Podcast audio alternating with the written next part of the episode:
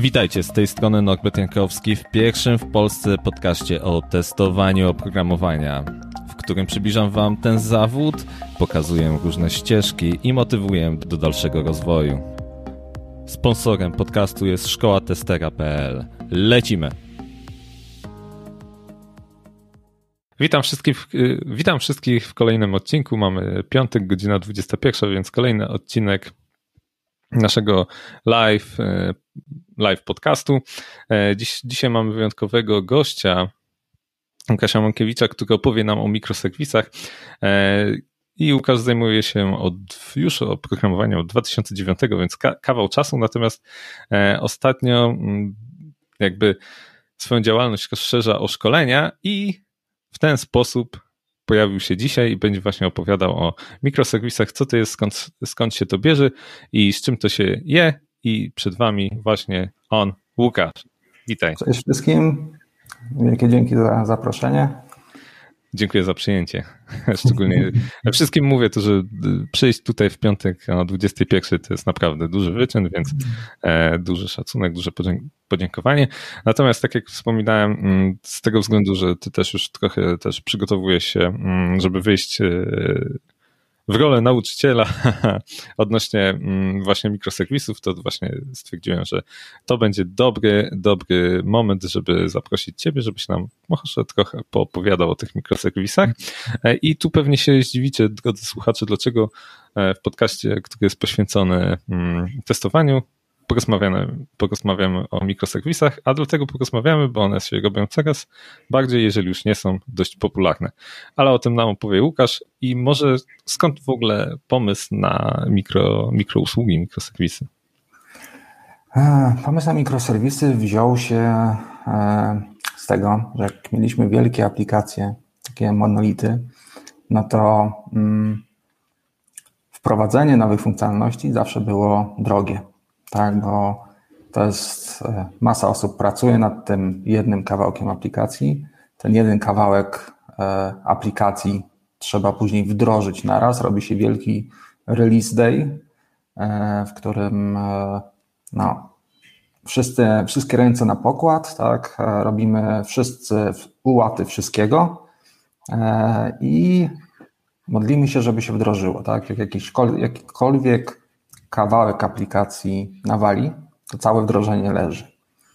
E, I to spowodowało, że takich, e, znaczy to zawsze powodowało, że takich wdrożeń mieliśmy bardzo mało, bo wszyscy się tego bali. Tak? I to nadal w takich większych instytucjach typu banki i tak dalej, to nadal tak działa. Jest wielki release, e, na który no, no, wszyscy się tam synchronizują, dorzucają swoje trzy grosze, robią wielkie testy i tak dalej. Więc e, to jest po prostu drogie i mało, mało zwinne, tak? No, takie popularne słowo e, w aktualnych czasach.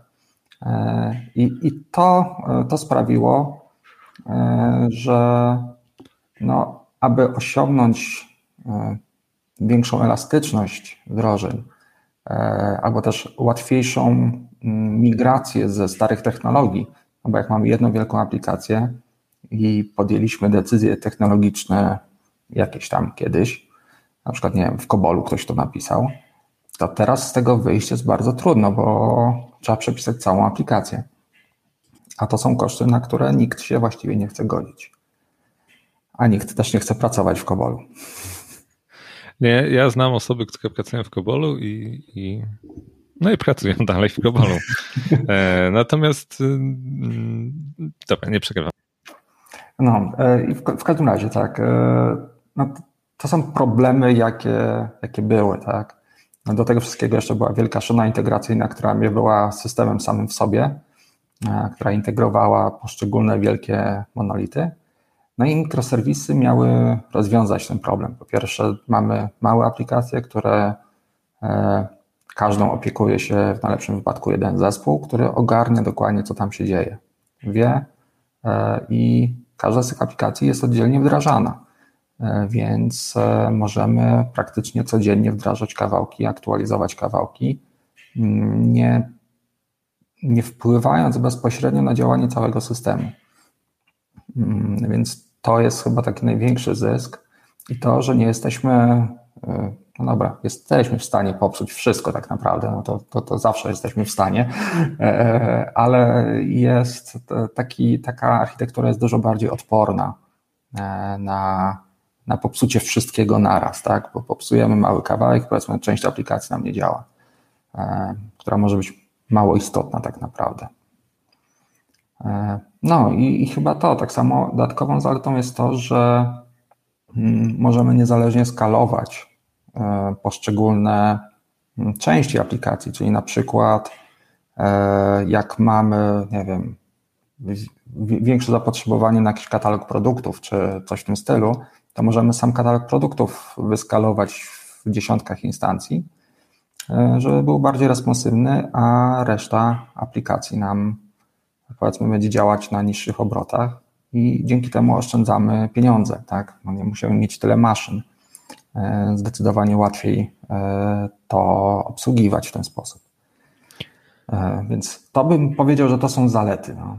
Mhm. A, a, czym w ogóle jest ten mikroserwis? To mało no, tak prawdę mówiąc, mikroserwis no, mm, z założenia jest mały, tak, ale to, to nie chodzi o ilość linii kodu i tych megabajtów i tak dalej. Chodzi o to, żeby był, dotyczył możliwie jednej możliwie małej domeny jakiejś biznesowej, tak, żeby on się zajmował konkretną jedną rzeczą i żeby robił to dobrze. Czyli na przykład, nie wiem, płatności, koszyk, yy, zamówienia, logistyka, tego typu rzeczy, tak, takie yy, konkretne, zamknięte mm, pudełka. I tak prawdę, prawdę mówiąc, to jest to zwykła aplikacja, tak, zwykła aplikacja, która ze względu na swoje środowisko uruchomieniowe, czyli teraz mamy no, chmurę, Kubernetesa i, i tak dalej, e, no, musi spełniać niektóre takie mm, wymagania infrastrukturalne, powiedzmy, czyli e, musi się dopasować do tego, żeby w tym środowisku się móc uruchomić. Czyli to jest zarządzanie konfiguracją, hasłami, e, sprawdzanie, czy aplikacja żyje, monitorowanie zasobów. Wszystko po to, żeby ten nasz, to nasze całe środowisko, czyli na przykład Kubernetes, mógł reagować e, i na przykład automatycznie skalować aplikację, ewentualnie e, aby mógł na przykład ubić aplikację, jeżeli dzieje się z nią coś nie tak i zrestartować. Tak, to, to, to, to wszystko po to, żeby no, odciążyć osoby, które się mają, musiałyby tym zajmować ręcznie. Tak. Okej, okay. a teraz jeszcze mam takie pytanie. Mm, kiedyś słyszałem takie porównanie i wytłumaczenie mikroserwisów, że to stare podejście, czyli ten monolit, czyli to wszystko spakowane jakby w jedną paczkę, to jest dom, który jest wbudowany właśnie w taki e, tradycyjny sposób, że nie wiem, cegły się kładzie, e, dociepla się okna i tak dalej, natomiast że mikroserwisy to jest takie jakby bardziej e, budowa modułowa. Mhm. Czyli jeżeli mamy ten dom zbudowany z modułów, to łatwo można coś wymienić. Jakbyśmy, nie wiem, wzięli moduł łazienki, no to to jest tylko moduł łazienki.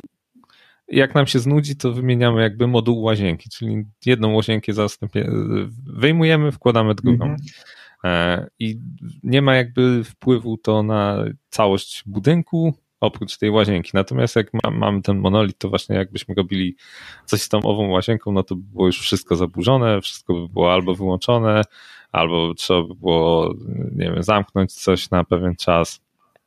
Mm, to taki przykład. Mhm, tak, e, tak. Mm, I teraz e, to tu mam kolejne pytanie. Czy e, te mikroserwisy mogą być napisane w różnych językach i, i będą mogły dalej współgrać ze sobą? E, tak, jak najbardziej. To jest e, chyba taka największa zaleta tego wszystkiego, że e, możemy eksperymentować. Tak? Jeżeli znajdziemy, powiedzmy, nie wiem, nasz cały, powiedzmy, 90% naszego systemu to jest na Java, tak? to spokojnie możemy na, spróbować sobie postawić mikroserwis w Node.js Node na przykład, tak, obok. Bo stwierdzimy, że jest lepszy. Możemy obok coś w Rubim, tak? Swobodnie. Tak? Jedyne, co musimy spełnić, żeby to działało, to wymagania środowiska uruchomieniowego. Tak? Czyli tak naprawdę to się sprowadza do monitoringu.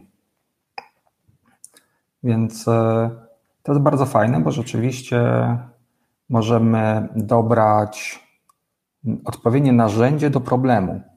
Tak? Czyli nie, nie szukamy naszym młotkiem gwoździ wszędzie, tylko jak trafimy na śrubkę, to rzeczywiście bierzemy na odpowiedni klucz do, pasujący do tej śrubki. Na przykład. Mm-hmm, mm-hmm. A, a powiedz mi, e, jeżeli chodzi, e, wiadomo, że to jest podcast odnośnie testowania, to czy tu widzisz jakieś, jakąś specyfikę, jakieś inne podejście, które by trzeba było zastosować a, a propos tego, żeby przetestować mikroserwisy, czy nie?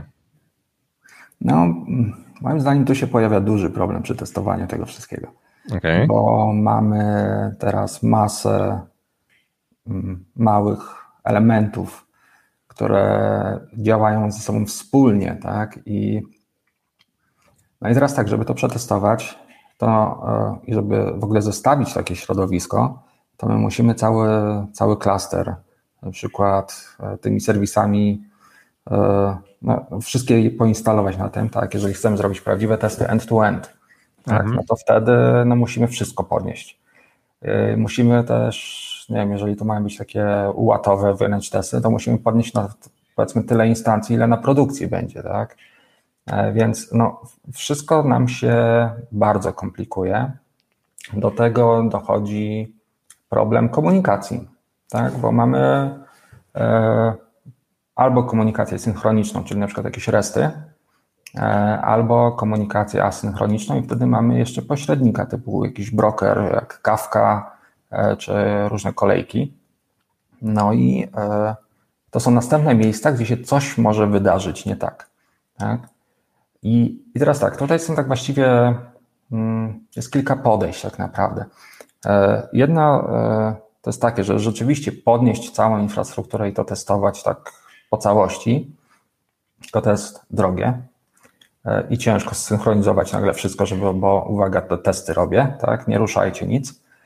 A drugie, no to testować każdą, każdy mikroserwis oddzielnie, tak, czyli obłożyć go testami od lewej do prawej, automatycznymi, e, a komunikację, e, testy komunikacji oprzeć na kontraktach.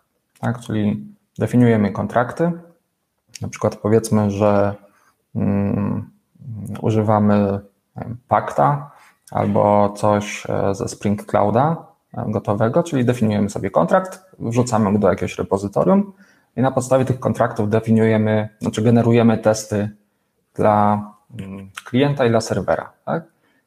I y, mając kontrakt obowiązujący, te serwisy mogą sprawdzić, czy w tej wersji kontraktu się dogadają. Tak? To, to, jest, to jest jedno bardzo fajne podejście. E, no ale to, to, to jest takie. Znaczy nie widziałem tego fajnie działającego jeszcze w projektach, tak? bo to jest. E, mm, to jest ciężkie do przeforsowania coś takiego jednak, tak?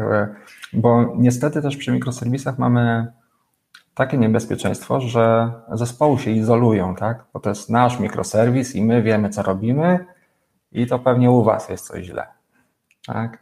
I e, tak naprawdę jak mamy na przykład błąd na produkcji, to ten błąd może być gdziekolwiek tak naprawdę spowodowany. Tak, to może być dowolny mikroserwis gdzieś tam w ciągu wywołań. I znaleźć teraz ten konkretny, no to jest takie, no, to już wyższa szkoła jazdy, bo to trzeba mieć, yy, no, trzeba przeszukać logi wszystkich mikroserwisów na raz, tak, czyli to już mamy, musimy mieć fajnie spiętą kibanę z tym wszystkim. Yy, yy, musimy mieć jakiś monitoring na grafanie sensowny. Generalnie, no, problem testowanie mikroserwisów plus e, debugowania błędów, no to już jest e, to jest coś, co umyka tak, tak naprawdę wtedy, kiedy się mówi o mikroserwisach, bo tak naprawdę deweloperzy, to głównie deweloperzy się tym tak ekscytują, e, no to im się oczy świecą na tym takim małym kawałku, że mamy bardzo mały kawałek kodu, który jest fajny, ogarniamy go, w nowoczesnej technologii, robimy co chcemy i nikt nam nie przeszkadza, nie, ba, nie babrzemy się w legacji. Ale dookoła jest taki ogrom skomplikowania, e, który łatwo przeoczyć i który przy braku zrozumienia e, jest bardzo niebezpieczny dla systemu. Czyli bardzo łatwo o jakiś o popełnienie... Łatwo wy, wyłożyć cały system przez e, brak wiedzy po prostu. Mhm. Czyli z jednej strony mamy, e, tak jak we wszystkim, jakieś plusy, ale mamy też dość mm, bardziej skomplikowany, bardziej złożony jakby system nam wychodzi ze względu na to, że jest po prostu tego bardzo dużo.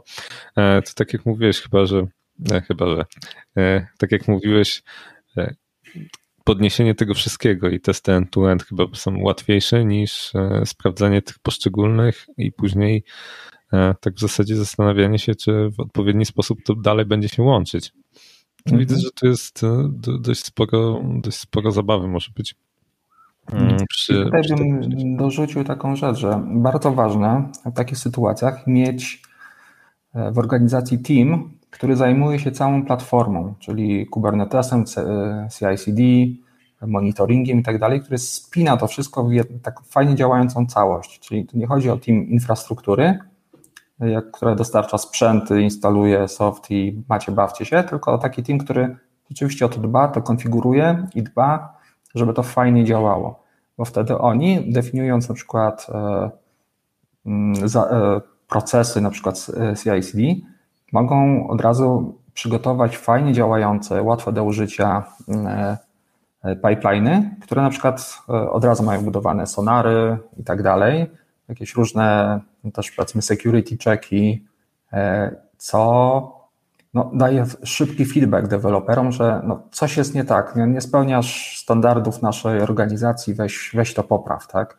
Mhm. I e, dzięki temu jesteśmy w stanie zadbać no, tak bardzo szybko o to, że, e, że to działa, tak? Tam, no, I tak naprawdę jedyne niebezpieczeństwo, jedyne, tak, ale dosyć groźne, to jest to, co się dzieje w nastyku. Mm -hmm. no, no, i z tego co mówisz, to głównie chyba tu um, opierają się jednak o testy automatyczne. Coś, co, tak. co tam szybko można puścić i pewnie z założenia um, dla większości takich serwisów, powiedzmy dla, ca dla całego systemu musi to być też spięte przy wymianie albo up upgrade jakiegoś e, serwisu, żeby to było mhm. ciągle chodziło. Tak, jeszcze jeden problem, jaki się pojawia z testami, mm, to jest coś takiego, że jak mamy dostatecznie dużo mikroserwisów, to one mają bardzo często takie mm, taką techniczną odpowiedzialność bardziej niż biznesową. I ciężko jest zdefiniować takie biznesowe wymagania mm, do testów, tak? Czyli ciężko te scenariusze przygotować, bo opieramy się wtedy tylko na takich scenariuszach czysto technicznych, tak? Jak przyjdzie taki request, to powiedz tym, taki, to tym, tak? I tak, i tak dalej. E, co też jest bardzo trudne tak na, naprawdę do zdefiniowania, bo e, nie można porozmawiać z biznesem, żeby powiedział, jak to się ma zachować, to tak naprawdę trzeba by porozmawiać z deweloperem, ale deweloper mógł źle zrozumieć wymagania, tak? Mhm. I właściwie tester, który jest ostatnią linią obrony przed tym, że no, wymagania są spełnione, no nie bardzo ma wgląd w to, tak? No bo nie możemy zakładać, że tester będzie e, projektował API, tak? E, I wychwytywał jakieś tam głupie założenia. Mhm. E, ja znowu jak, jak czytałem gdzieś kiedyś o mikroserwisach, to mm, tam była taka definicja mikroserwisów, że to jest oparcie o DDD, czyli o Domain mhm. Mm, driven Design i OSOA, czyli takie um, architekturę opartą o serwis. I jeżeli mhm. chodzi o SOA, to jest właśnie bardziej techniczne, tak jak mówisz, czyli to musi być odpowiednio e, pokładane, samowystarczalne i tak dalej, i tak dalej. E, natomiast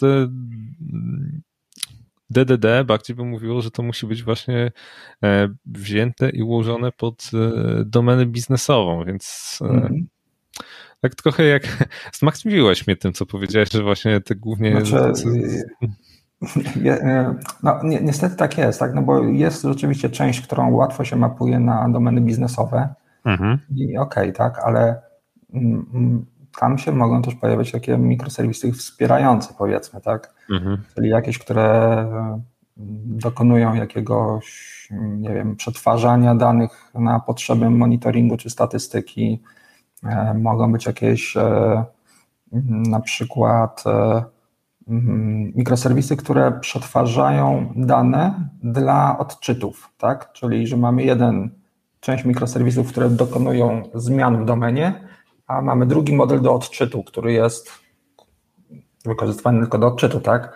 No mhm. i jest bardzo dużo takich e, sytuacji, że tak naprawdę mikroserwis nie ma takiego stricte bezpośrednio mapowania na wymagania biznesowe. Wymaganiem biznesowym może i to użytkownik się loguje do systemu, tak? A żeby użytkownik się zalogował do, do systemu, może być tam pod spodem wywołane pięć mikroserwisów, które robią jakieś różne, różne czary pod spodem. Mhm. I tu się pojawia problem. Okej. Okay. No to mi to było inaczej sprzedawane i to lepiej brzmiało i pewnie... No na konferencjach zawsze to inaczej brzmi. Jak, jak w biznesie jest to sprzedawane w ten sam sposób, no to później mogą być ładne kwiatki z tego wychodzić. E, natomiast w międzyczasie chciałem przywitać stałych bywalców, Przemka Przonaka 007. Witam wszystkich. E, jeżeli macie jakieś pytania, to śmiało. Mm, piszcie, pytajcie. Jak widzicie, to jest dyskusja mocno, mocno techniczna dzisiaj. E, również mogliście usłyszeć o tym, że testowanie mikroserwisów też wcale nie jest takie proste i przyjemne, jakby, jak mogliście słyszeć, tak jak ja wcześniej, e, że to jest taka fajna rzecz, że dzięki temu będzie dużo łatwiej. Natomiast tak nie jest, ale to też przypuszczam, że to jest tak, że jeżeli jest nowy system i to jest wszystko stawiane, to jest trudniej, natomiast później jak już jest to um, operacyjne, że tak powiem, jest wymiana już poszczególnych e, tych właśnie mikroserwisów, to łatwiej to idzie, bo, o, bo testujemy. Może, może, tak być. Bo testujemy jeden, powiedzmy, jeden mikroserwis plus no, integrację z innymi. Mhm. No, więc e, może być łatwiej. Tutaj dorzucę jeszcze, żeby nie było tak łatwo, e, to jeszcze jak, jak mówiłem o tej komunikacji asynchronicznej, czy no. nawet restowej, mhm. no, no, to no. tak, no, w restowej mamy, mm, no może się zdarzyć, że któryś mikroserwis padnie gdzieś tam w głębi całego tego, tej całej pajęczyny, no i zanim my się o tym dowiemy, no to będziemy łapać timeouty na każdym reście po kolei w całym tam drzewku wywołań i nagle nam system, cały system zacznie poważnie zwalniać.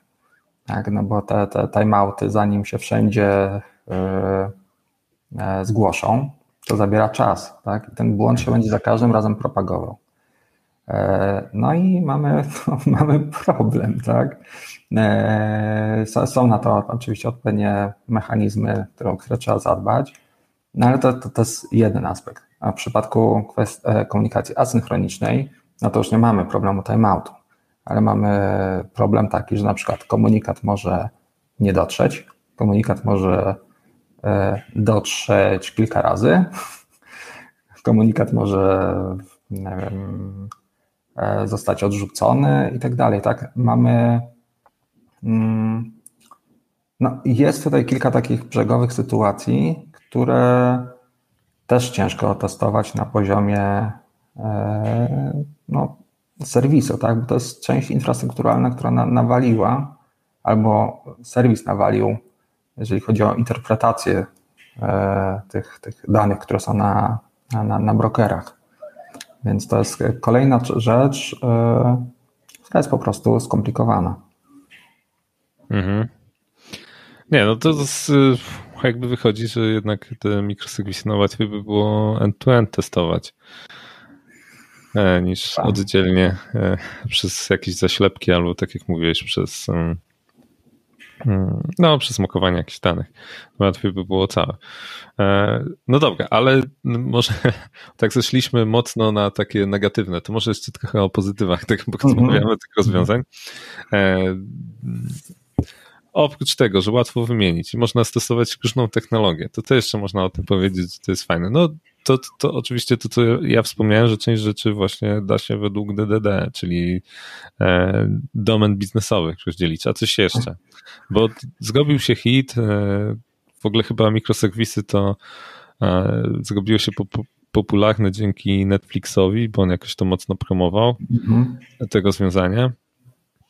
Mm, I oni tego używali, więc musi coś w tym być.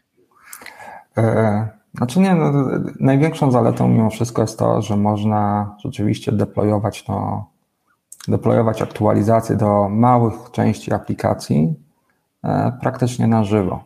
Tak, więc e, to e,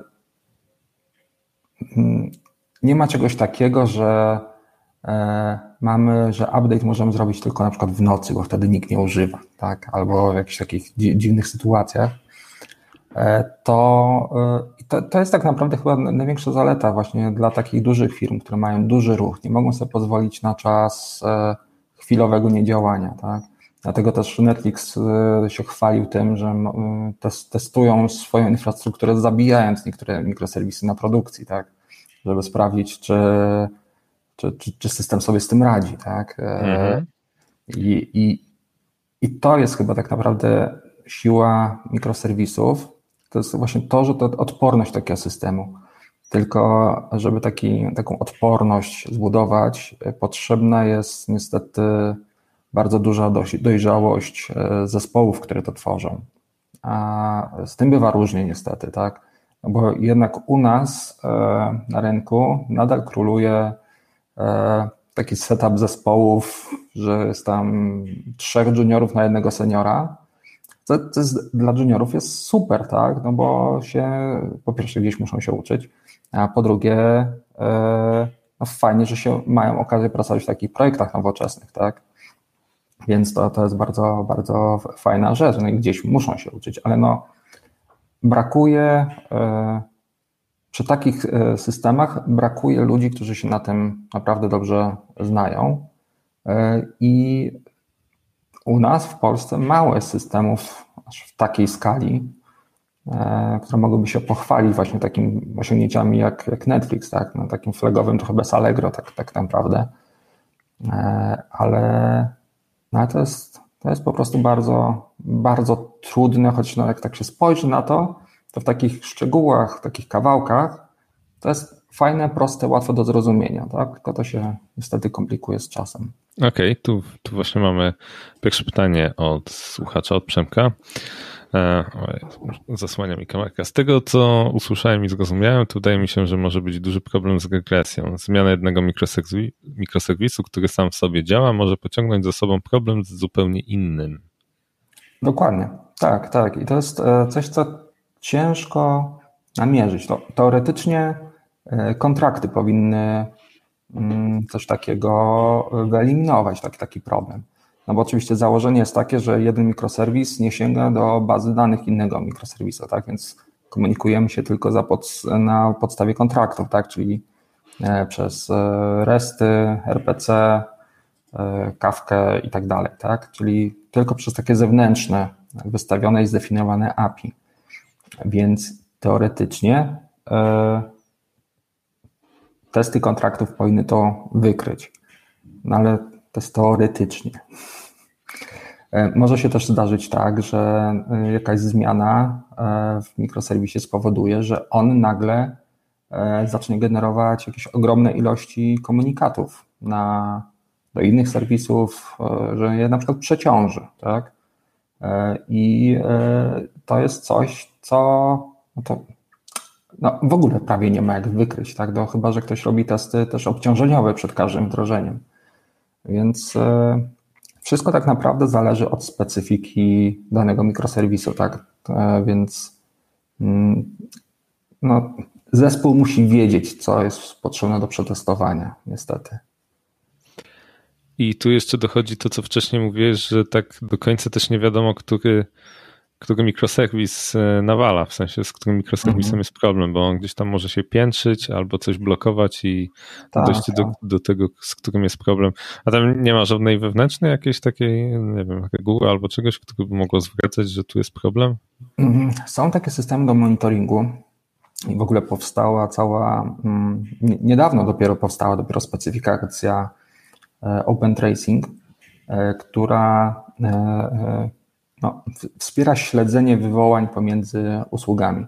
Mhm. Czyli tylko założenie jest takie, że wszystkie te usługi muszą obsługiwać ten, mm, tą specyfikację.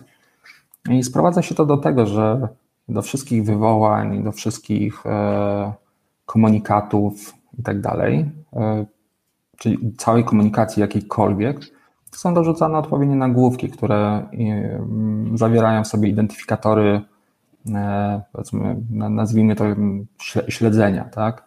One są cały czas propagowane przez system i każdy z tych mikroserwisów raportuje to do centralnego miejsca. I, tak, takim centralnym miejscem e, są takie dwa popularne e, narzędzia, Zipkin i e, Jaeger. Tak? I tam możemy sobie przejrzeć, jak wygląda takie, taki przepływ pomiędzy wszystkimi mikroserwisami, tak, razem z czasami i tak dalej. I jeżeli są problemy, to też on wskazuje, w którym miejscu. Tak? Więc to jest użyteczne, ale trzeba, trzeba to zaimplementować. No I z tego, co mówisz, to, to jest pewnie problem, który najczęściej się pojawia, a dopiero dość późno został jakby znaleziony tool do trakowania tego. To, to mnie interesuje. Znaczy, toole powstały już kilka lat temu, tak, więc to tam jakoś um, się budowało powoli, e, oddolnie.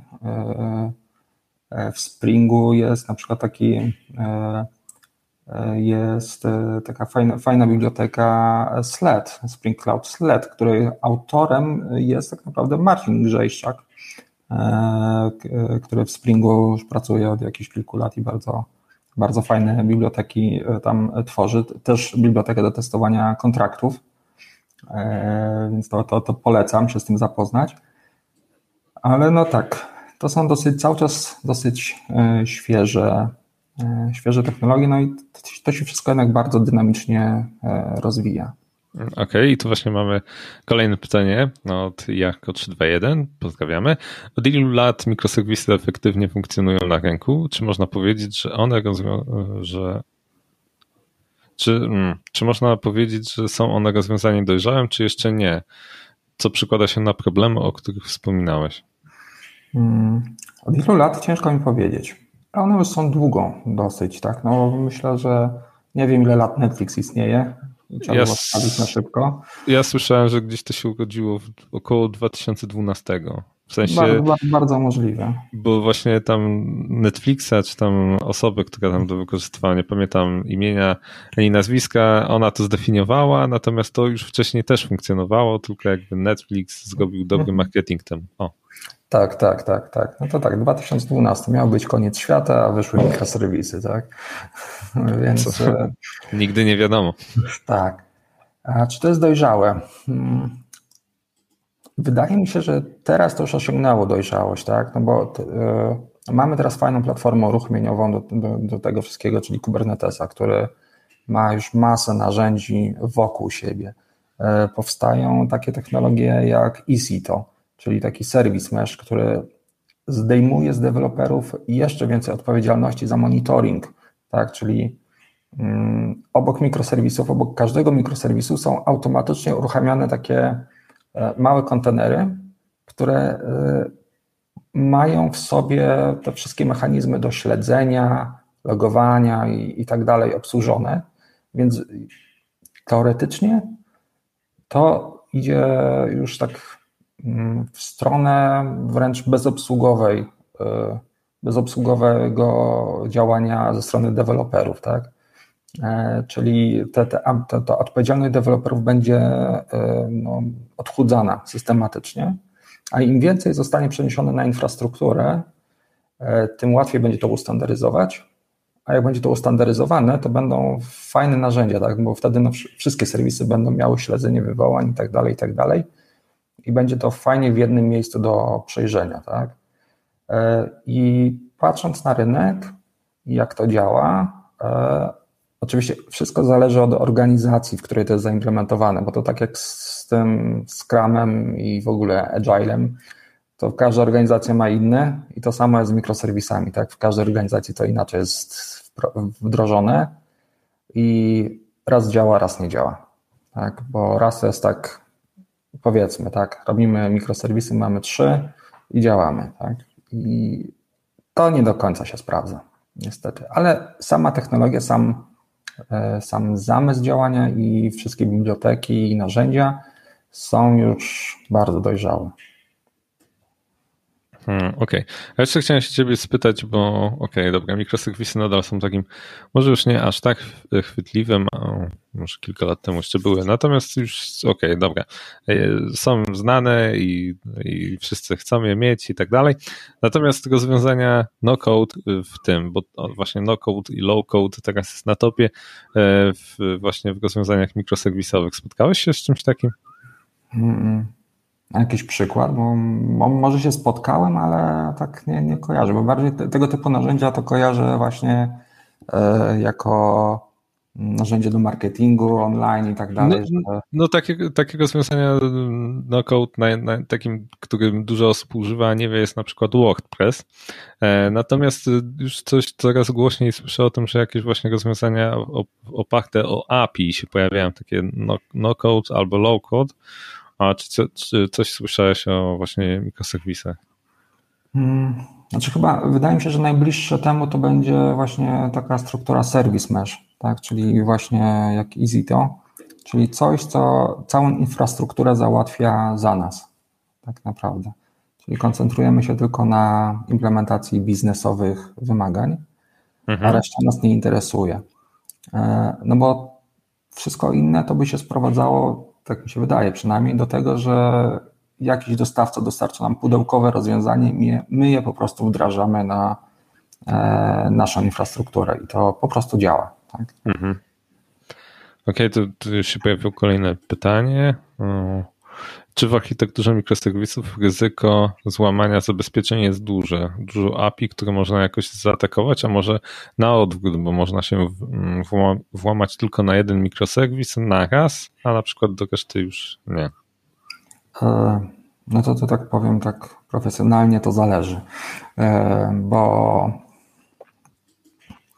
no tak, przeważnie takie klastry mm, kubernetesowe na przykład, no one są powinny być odseparowane od zewnętrznej sieci, tak? I tak naprawdę my tam dopiero konfigurujemy, co jest wystawione na zewnątrz. Tak, czyli mamy cały API Gateway, który ruch y, przepuszcza, y, tak prawdę mówiąc, jak w każdym systemie, w każdym większym systemie, tak, mamy, nie wiem, czy F5 czy coś w tym stylu, które ten ruch z zewnątrz wpuszczają do, do środka sieci. I to jest tak samo tak naprawdę a samo bezpieczeństwo już wewnątrz tego systemu, e, no to już no, też trzeba to, tak powiem, przeanalizować, bo możemy się zabezpieczać albo, czy zakładamy, tak, że ktoś przejdzie przez ten API Gateway i dostanie się do wewnętrznej sieci klastra, e, no to teraz mamy, możemy tak, albo pozabezpieczać e, serwisy HTTPS-em, tak, certyfikatami, i tak dalej. E, możemy wymagać jakichś podpisów i, czy, czy jakichkolwiek innych rzeczy, tak? Bo de facto takie wejście wewnątrz klastra nie różni się, prawdę mówiąc, od takiego wejścia do wewnętrznej sieci e, firmy w takiej klasycznej architekturze, tak? No bo jak ktoś się włamie, no to już, to już się to sprowadza do e, samego bezpieczeństwa pojedynczych systemów. Tylko, że tutaj mamy problem taki, że tych pojedynczych systemów zamiast, nie powiedzmy 10 mamy 150, tak, czy 500. E, więc e, to może być niebezpieczeństwo, to po prostu mamy hmm, kwestię skali, tak. Ktoś gdzieś może czegoś nie dopilnować. E, I jak ktoś się dostanie do środka, no to może manipulować. Na przykład taki przykład, jeżeli mamy system obsługujący płatności, i powiedzmy płatności, e, zlecenie płatności jest oparte na jakiś komunikat sczytany z kawki, no to jeżeli ktoś się dostanie do wewnętrznego, wewnętrznej tej sieci i zacznie na, ten, na tą kawkę nawrzuca komunikatów, przelejcie im pieniądze, e, no to ten mikroserwis to poprawnie, teoretycznie poprawnie przetworzy i te pieniądze przeleje, tak? I e, teraz pytanie, tak, czy to jest odpowiedzialność tego mikroserwisu, czy odpowiedzialność zabezpieczeń kawki, czy, czy jeszcze in, inaczej, tak? No więc e, to są takie ważne decyzje, które e, architekci muszą no, podjąć, tak? Gdzie stawiamy tą granicę odpowiedzialności i gdzie, gdzie mamy się zabezpieczyć i w jakim stopniu, bo każde zabezpieczenie, trzeba pamiętać o tym, no to jest dodatkowy narzut wydajnościowy tak? czy jakieś e, podpisy, generowanie podpisów, sprawdzanie podpisów, kryptografia i tak dalej, to wszystko kosztuje.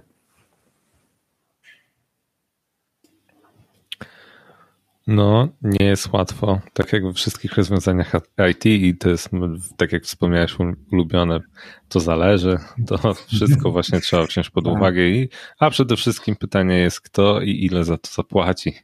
I tak będzie tak. działać odpowiednio. Mm, natomiast to było bardzo dobre pytanie. Mm, jak zwykle Przemek tutaj stały słuchacz zawsze ma dobre pytania. Natomiast jeżeli macie jeszcze jakieś pytania, to śmiało zadawajcie. Mamy jeszcze kilka minut. W zasadzie kilka, kilkanaście. E, natomiast e, mm, ja się zastanawiałem, bo mówiłeś o, że to jest odpalane główne, a na Kubernetesie. Okej, okay, dobra. Hmm. Zastanawiałem, zastanawiałem się między Dockerem a Kubernetesem, ale to dobra, to nieważne. To takie moje gdybanie sobie. Nie, aktualnie chyba Kubernetes stał się standardem. E, tak naprawdę chyba wszyscy dostawcy chmurowi go oferują. E, każdy może sobie, właśnie klient sobie to zainstalować u siebie bez problemu i rzeczywiście stał się standardem i cały ekosystem wokół Kubernetesa e, bardzo fajnie się rozwija. I no i to, to jest bardzo fajne, dojrzałe rozwiązanie. Tak, bo już u, u największych można spotkać tą technologię. Wiem, że będziesz robił szkolenie z mikroserwisów i y, jakbyś mógł powiedzieć mm, na tym szkoleniu, jeżeli ktoś by chciał wejść e, w mikroserwisy, to w jakim języku będzie się e, Przede wszystkim będzie po polsku, będzie bardziej e, E, bardziej będzie nakierowane na tym, żeby pokazać i co jest ważnego w architekturze mikroserwisowej tak naprawdę, tak jak o czym należy pamiętać, żeby to w ogóle miało prawo się uruchomić, działać, tak? Czyli będę chciał zwrócić uwagę na wszystkie aspekty dobrze zaprojektowanego mikroserwisu.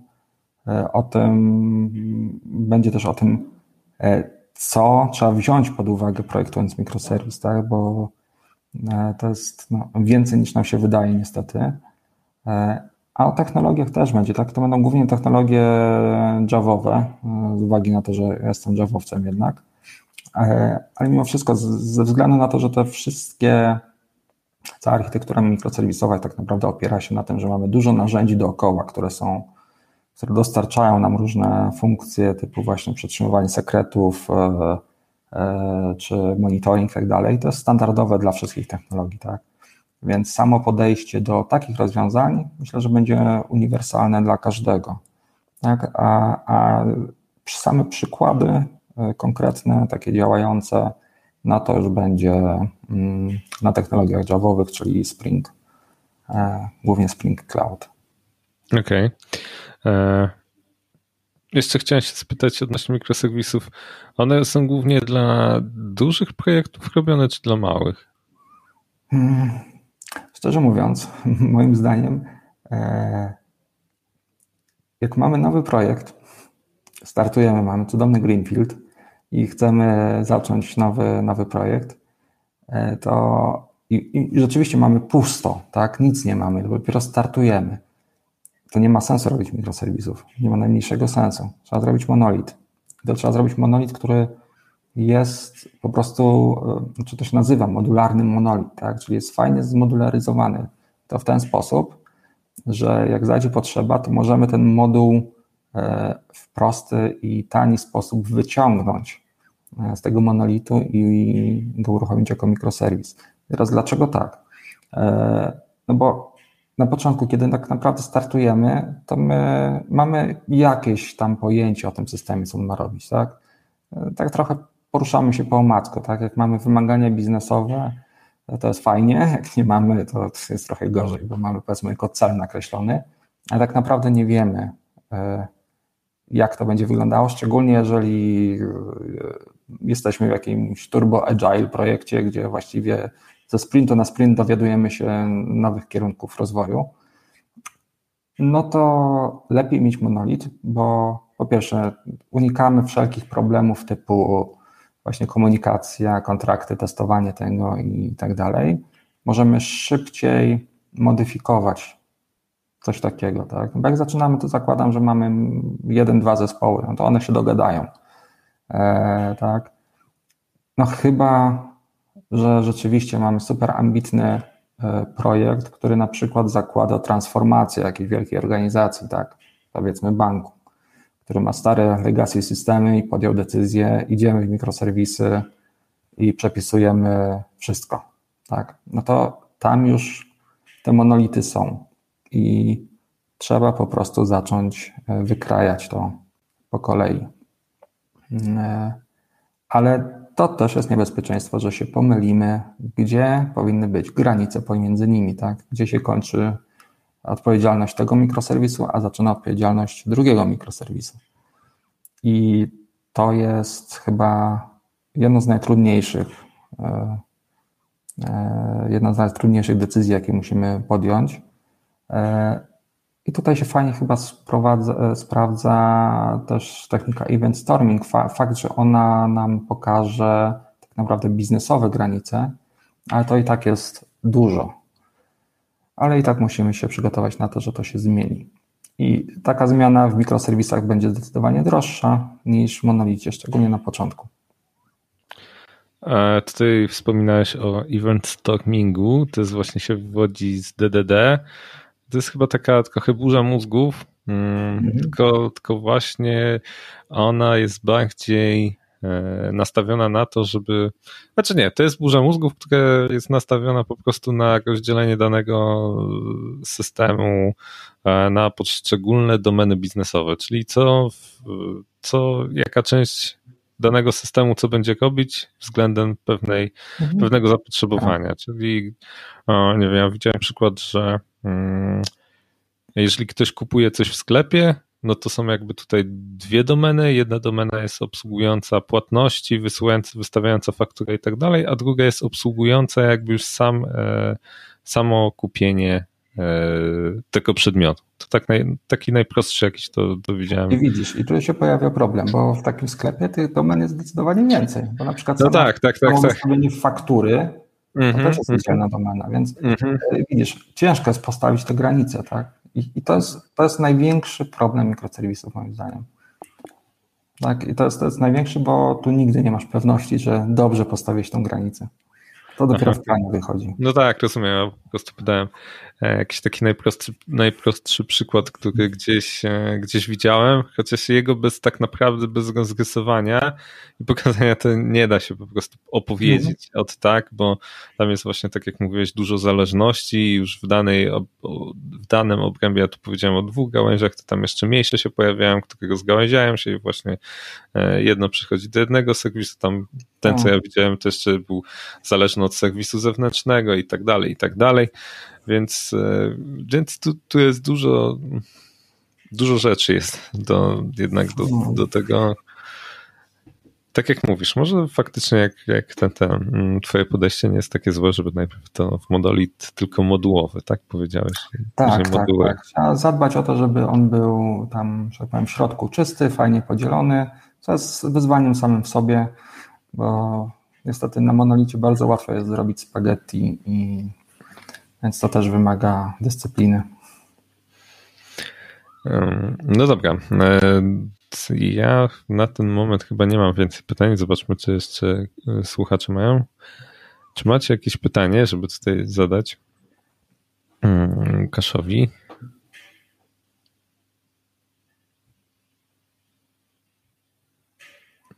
Natomiast chyba jeszcze plusem mikroserwisów jest to, że je się łatwo skaluje w stosunku do monolitów.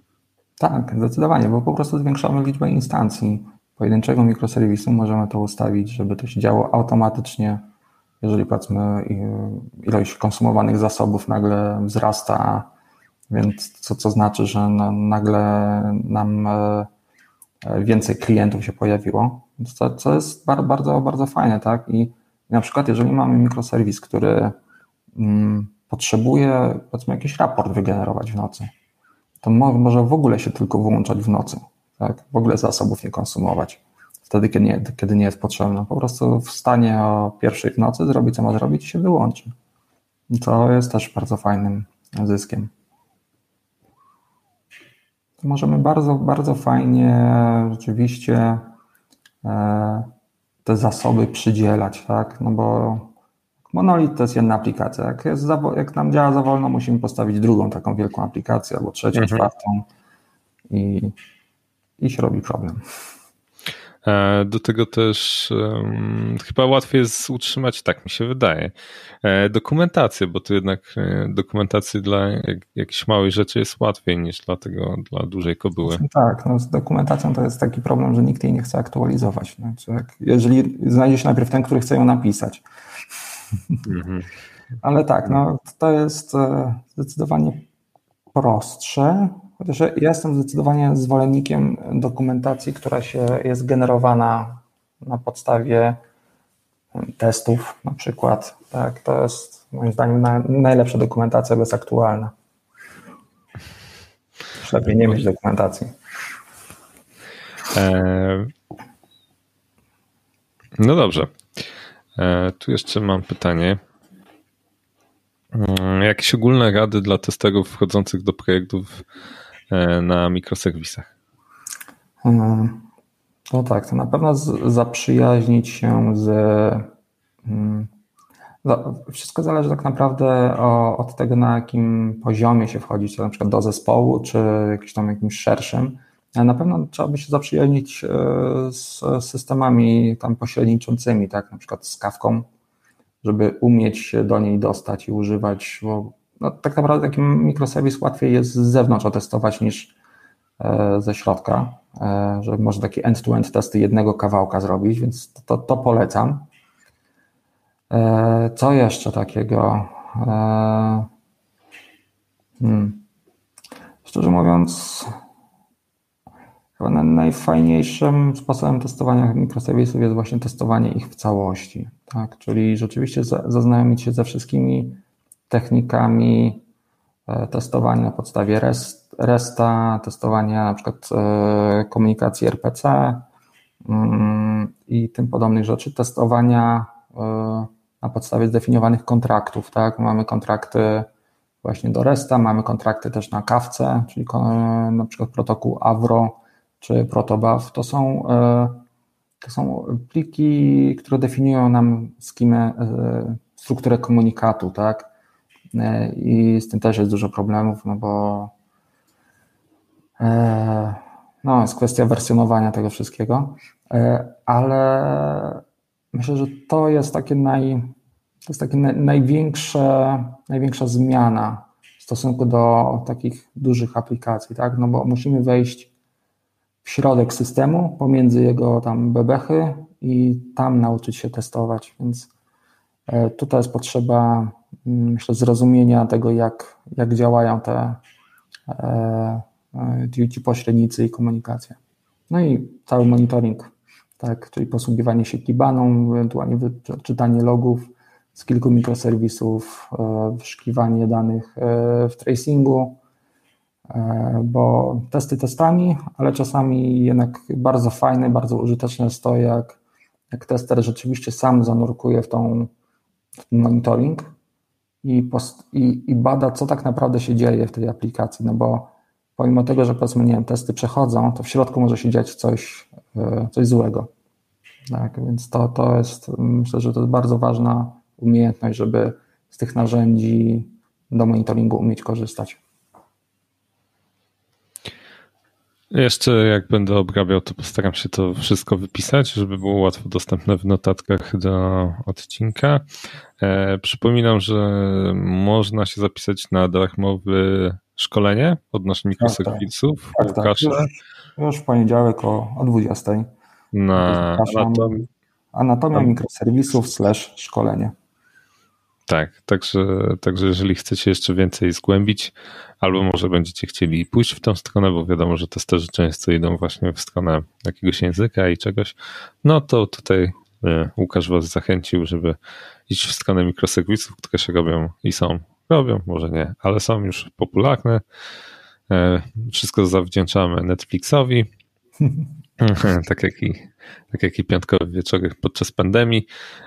I ja się dzisiaj właśnie zanim weszliśmy online zastanawiałem, kiedy otworzą bary i będzie można normalnie wyjść w piątek, wtedy oglądalność spadnie, ale coś za coś. Natomiast czekamy na ostatnie pytania. Łukasz, jeszcze coś do dodania odnośnie mikroserwisów? No, co ja mogę powiedzieć o mikroserwisach jeszcze takiego ciekawego? Czy to jest na pewno bardzo, bardzo fajna technologia. To jest, e, e, to, to, to, to jest e, z tego względu też fajne, że jak nam się znudzi jakaś kawałek aplikacji, już nie możemy patrzeć na to API, no nie możemy patrzeć jak co, ona, co ta aplikacja robi i tak dalej. Możemy pójść do innego mikroserwisu i się nim zająć, który może robić zupełnie co innego. I właściwie to jest taka, taka fajna swoboda, tak, że łatwo się przełączyć na coś innego, tak? Nie musimy zmieniać projektu całego i tak dalej. E, jest, jest jakaś różnorodność w tym wszystkim, tak? E, ale to też zależy od tego, gdzie jesteśmy, gdzie trafimy. Tak? Hmm. I do tego, że tam może być mnogość technologii użyta do tego. Tak, tak, tak, tak. No, no to... to... To jest, to jest fajne, poszerza horyzonty na pewno. No, koncepcja tego, że tam różne mogą być e, te serwisy w różnych językach zrobione, to jest naprawdę fajne i no, łatwo odświeżyć wtedy takie, taki system. Zdecydowanie tak, bo krok po kroku wymieniamy, co nam nie pasuje.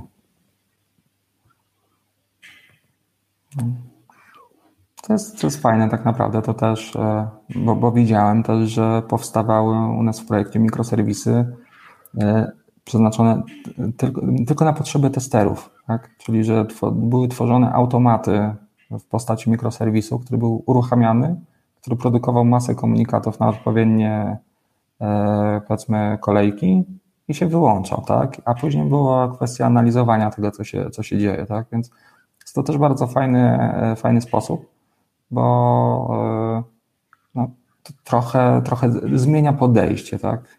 Więc jest tu też dużo możliwości z tej, z tej strony. Tak? Bo możemy mieć na przykład mikroserwis, który siedzi i sobie podsłuchuje, co tam się dzieje na kolejkach i monitorować tak na żywo, testować. Mhm. Nie, no, jest dużo, dużo możliwości. Tu widzę duże pole do automatyzacji tego. Tak, hmm. tak. No ja na automatyzacji się nie znam, więc e, też, też ciężko mi powiedzieć tak naprawdę, e, co można aktualnie zrobić, a co, co można zrobić dopiero na mikroserwisach tak naprawdę. Tak więc, e, no, więc generalnie kwestia wyobraźni, wyobraźni testera. Tak, tak, tak, tak. Chociaż e, akurat patrzyłem bardziej pod, pod e, znaczy nie, widzę, że to jest bardziej do zastosowań automatycznych, ciągłej integracji i tak dalej. Mhm. Natomiast też patrzyłem trochę pod kątem manualnym, jak to. Natomiast to by mogło być kilka problemów z tego, z, tak, z manualnym przetestowaniem. No dobra. Można tworzyć specjalne aplikacje, które by były do, do przeprowadzania testów robione tak naprawdę, no bo ciężko mhm. się dobić do API gdzieś tam głęboko wewnątrz systemu. No, chyba, chyba, że nie, no tak. E, dobra, mm, zbliżamy się do godziny. Mm, trzymamy się godziny. E, więc za chwilę będziemy się żegnać. E, natomiast jeszcze rzut okiem na, czy nie ma jakichś pytań. Widzę, że nie ma. E, no dobra, to Łukasz, bardzo Ci dziękuję, że poświęciłeś e, piątek na to, żeby tu być z nami, poopowiadać bardzo o mikroserwisach. Dziękuję. dziękuję również wszystkim słuchaczom, którzy, Przemkowi szczególnie, który jak co piątek przybywa, żeby zadać ciekawe pytania. E, I co? Życzę Wam miłego weekendu, do usłyszenia, zobaczenia i co mogę powiedzieć? Trzymajcie się. Na razie. Jeszcze raz Ci dziękuję, Łukasz. Dziękuję. Dziękuję Wam, że wysłuchaliście kolejnego wspaniałego, cudownego odcinka i będę na Was zły, jeżeli tego nie polubicie, nie szarujecie, wiecie o co chodzi. To są media społecznościowe, tym trzeba się dzielić, żeby to działało. To będzie dla mnie największa wdzięczność, jeżeli to zrobicie. Oprócz tego pamiętajcie, że prowadzę szkołę testera.pl, gdzie od zera do bohatera mogę Was przeprowadzić przez ścieżkę, jak zostać testerem technicznym. Natomiast zawsze możecie wspomóc tworzenie tego e, wspaniałego podcastu poprzez stronę Patronite lub po prostu klikając w link postaw mi kawę. Natomiast jeżeli jesteście zainteresowani mm, moimi t-shirtami, to zapraszam na fuckit.com.pl. Trzymajcie się, do usłyszenia.